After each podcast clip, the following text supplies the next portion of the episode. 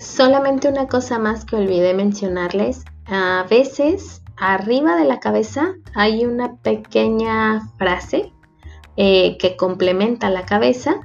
Eh, a esa frase se le llama balazo. Eh, a veces cuando la nota, la, cabeza pudiese ser, quedar como muy larga, se opta por poner una parte de, esa cabeza en una frase arriba para complementar. Y a esa se le llama balazo. Eh, para que lo tengan claro porque lo necesitan para su actividad.